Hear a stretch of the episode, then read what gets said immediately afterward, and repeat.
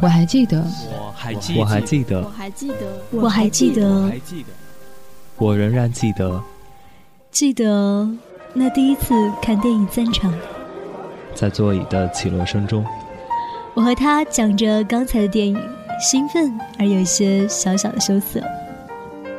我微笑的看着他，等他讲完了，才轻轻的说：“我一半在看电影，一半在看你。”这是我们最初的光影记忆。这里有你有我，我们共同记载的光影记忆。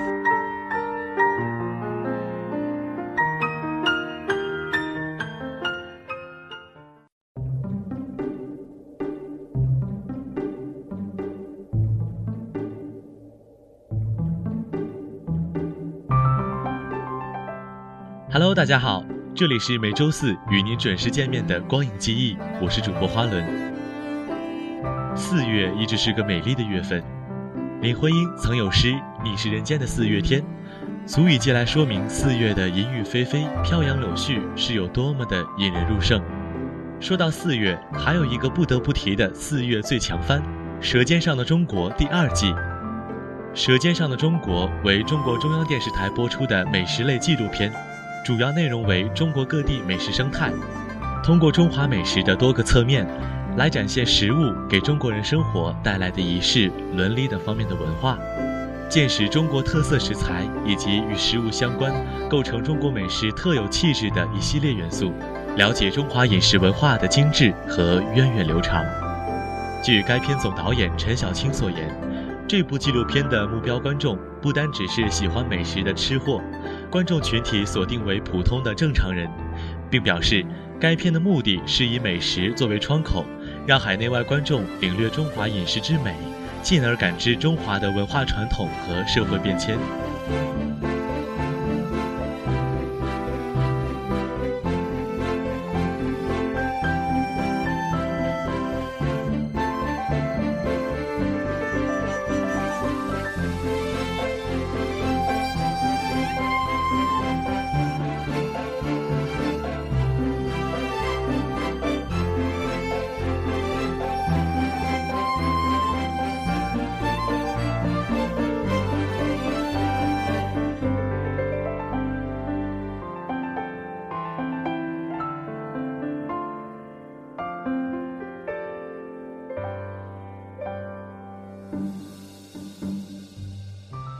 舌尖上的中国二》共分为脚步、新传、时节、家常、秘境、相逢、三餐。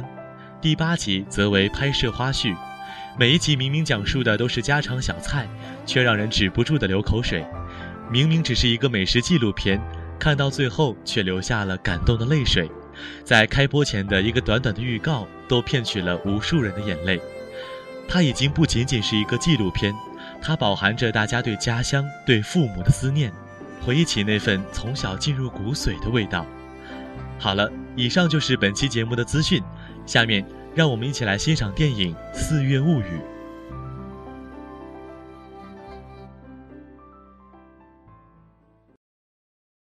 《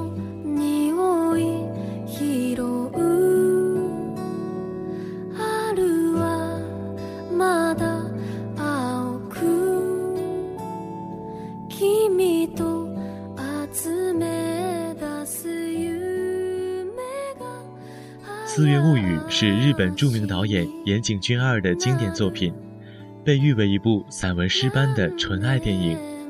影片讲述松隆子饰演的北海道少女羽野卯月只身来到东京武藏野大学，开始了新的生活之后发生的爱情故事。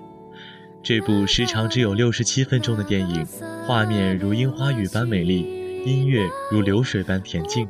再加上松隆子惊为天人的纯洁外形，让观众陶醉其中，并为电影里纯真含蓄的爱情而感动。何分？二十三分。もうすぐね。これ。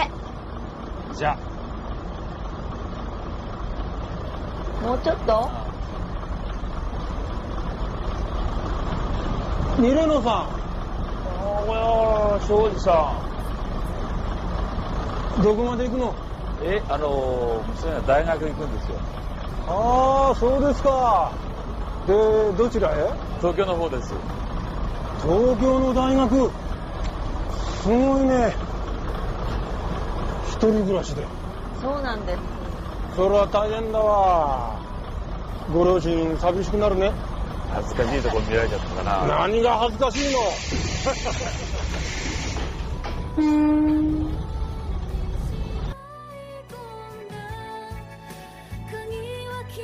初春，大地都恢复了生机，更象征着一个秘密梦想的开花结果。与父母家人道别后，于野便单人匹马踏上一次冒险的旅程，来到东京的武藏野大学念书。新的城市，新的环境，新的房子，新的邻居，新的脚踏车，一切都是从未有过的经验。在班上做自我介绍，当被问到一个理所当然的问题。为什么会选择武藏野大学而不是别家呢？于野的脸却突然变得绯红，一颗心急速跳动。是的，于野选择武藏野是有原因的，只是他怎好告诉别人呢？武藏野，武藏野，只要每次提起这名字，于野其实都会面红耳赤。他想起的不是名作家国木田独步写的《武藏野传奇》。虽然他还是因为这名字而有买那本书，而是因为一个在北海道原野弹着吉他的高挑的叫武藏野的男孩子，因为他去了东京的武藏野大学念书，所以于野也来到了东京，来到了武藏野。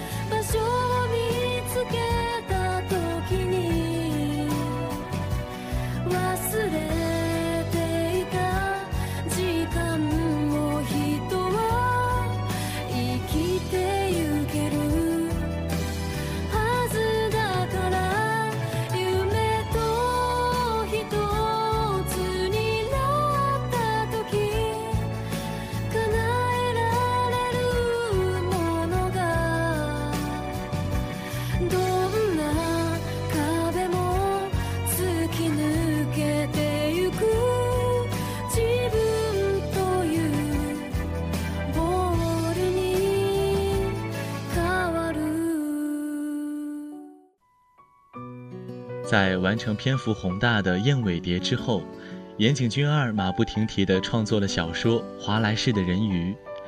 小说完成时已经是一九九七年的三月，有些疲惫的岩井决定好好休息一下，打算出去旅游或者从事某些感兴趣的活动。可他马上就发现自己最大的兴趣就是拍电影，决定拍摄一部满足情趣、十分轻松的电影。于是就有了这部如散文般优美的《四月物语》。与以前的作品不同，岩井在拍摄前只写出了简略的故事大纲，电影中的很多场景和对话都是在现场即兴创作的，所以《四月物语》并没有像小说那样完整的去讲述一个故事，而是以散文随笔的形式描绘了一个少女的大学生活，片段化、零散化的叙事手法。配合上行云流水般明快的镜头语言和清新优美的背景音乐，使《四月物语》颇具散文小品的特质。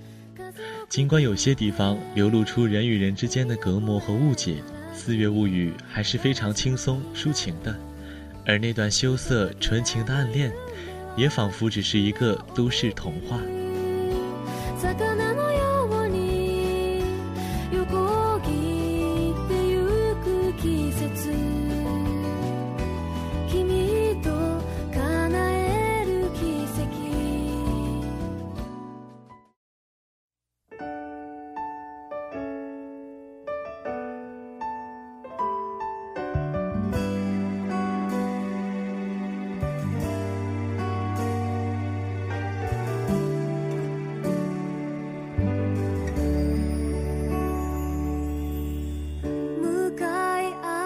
四月物语》的音乐也是一大亮点。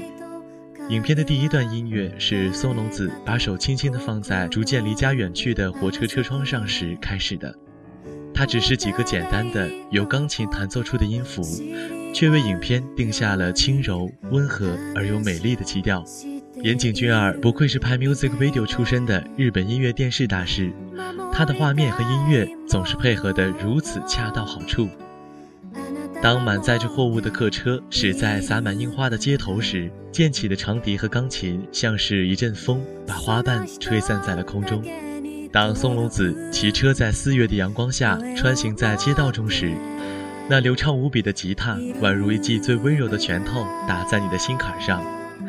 而在草地中那悠然自得的钓鱼练习中，又是一阵跳动的弦乐轻轻托起了主人公在微风中飞扬的长发。当然，最绝的还是结尾长达七分钟的点睛之笔。女主人公在武藏野的书店里，终于和自己的心上人相遇了。在瓢泼大雨中，她为他一把又一把的撑伞。这其中，钢琴短暂而又突然的停顿，把所有人的心都提到了嗓子眼儿。在钢琴和长笛的交相辉映中，回响着女主人公执着的问候。在细碎的鼓点衬托下，她在大雨中幸福地奔跑。最后，从伞上滴落的雨珠突然慢放，变成清晰的一粒；而在长笛的优美旋律中，女主人公的微笑成了电影的最后一个画面。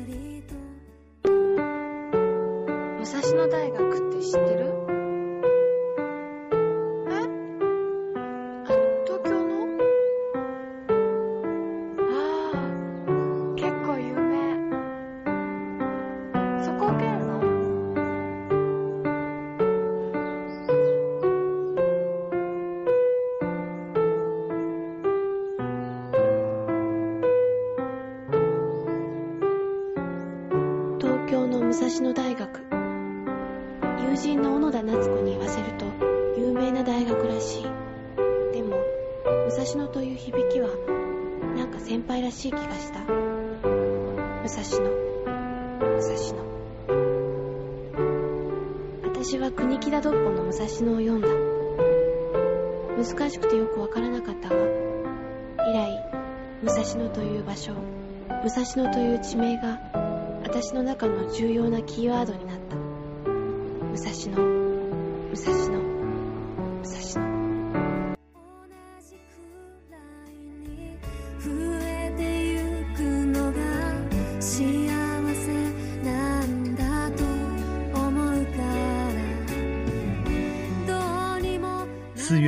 情节几乎无法用语言说出来，因为它实在是太简单了。一个捉得可爱的高中女学生，期望在大学校园里和昔日暗恋的心上人不期而遇。可当你看见漫天飘舞的粉红色樱花花瓣，在下午暖风和煦的大街上轻盈穿过的自行车，和在夕阳中的草地上孑然而立的少女身影，你马上就能体会到岩井俊二所想要讲的，绝对不仅仅是这些。有人说，严谨的这部电影简单的像一个 MV，没有起伏的情节，甚至没有结局。女孩的生活也没有什么特别之处，似乎看不见其创作的意义。导演曾经说过，拍摄这部影片是兴趣使然。那么他的兴趣究竟在于何处呢？仔细品来，《四月物语》确实包裹着许多日本民族的性格特征，默默的去爱，去等待。传承了一种古典的爱情方式，而徒劳的爱更是将日本人的美学偏好推到了极致。与如今速食爱情不同的是，严谨为我们铺陈描绘的是极具东方色彩爱的表达，含蓄内敛，隽永悠长。一段情感，也许只有放在心里不说出来，才是最安全的，也是最完美的。这是日本式情感的审美意义。虽然《四月物语》里没有完整的故事，虽然男女主角双方连一句关于爱的话语都不曾说过，但这段单恋的唯美纯粹，正来源于这番沉静无欲。日本有句成语“猪突猛进”，意思是带点傻劲儿的锲而不舍。他们信仰这种安静执着的努力能够换来奇迹的出现。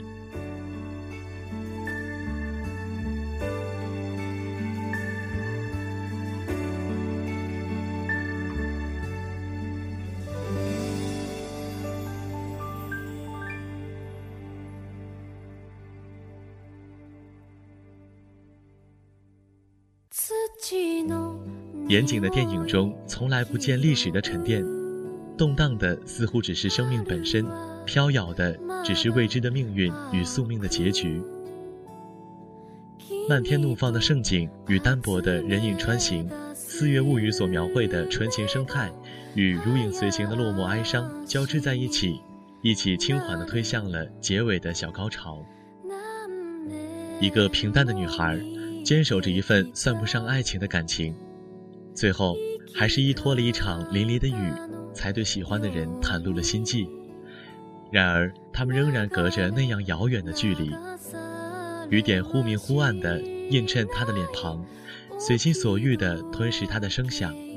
那把破旧的红伞在清透的雨中涤荡尘埃，色泽依然鲜亮。滂沱的雨肆意打湿他的身体，他的梦想却无法熄灭他的心火。他还会继续坚守，不知是为了他，还是为了自己。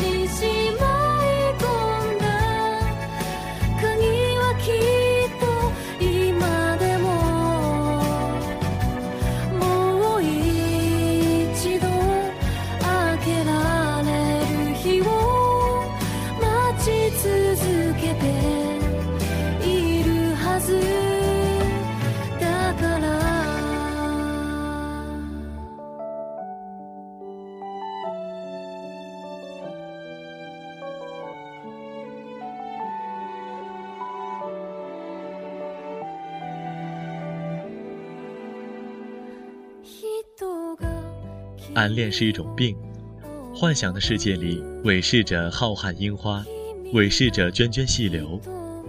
樱花是盛极而衰的象征，细流除了方向以外，并无什么结局可言。女孩常常难以回避这样徒劳的成长阶段，有生之年狭路相逢于某段致命的邂逅，长久的思念、追问与猜测，折磨自己，牺牲自己。只在照面那一刻，忘却了全部隐痛。或者，一个人一生若是没有一场刻骨铭心的暗恋，又怎会知道相恋是多么幸福的事？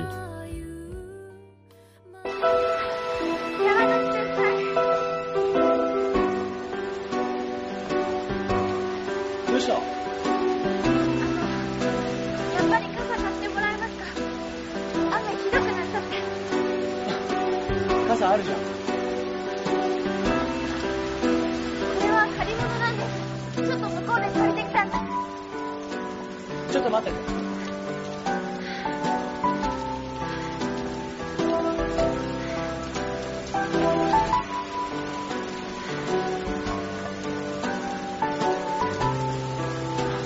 お客の忘れ物なんだけど好きなのや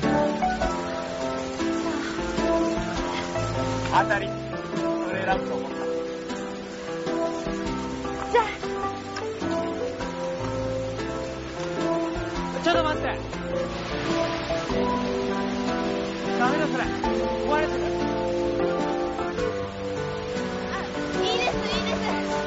です。ちょっと待って。